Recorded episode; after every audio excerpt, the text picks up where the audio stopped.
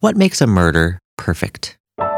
What elevates a murder from just a regular killing to a crime so gruesome that it demands its own podcast?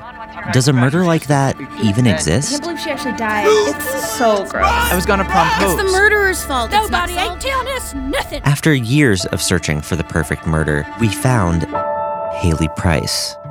From The Onion and Onion Public Radio, I'm David Pascal, and this is A Very Fatal Murder, premiering February 5th.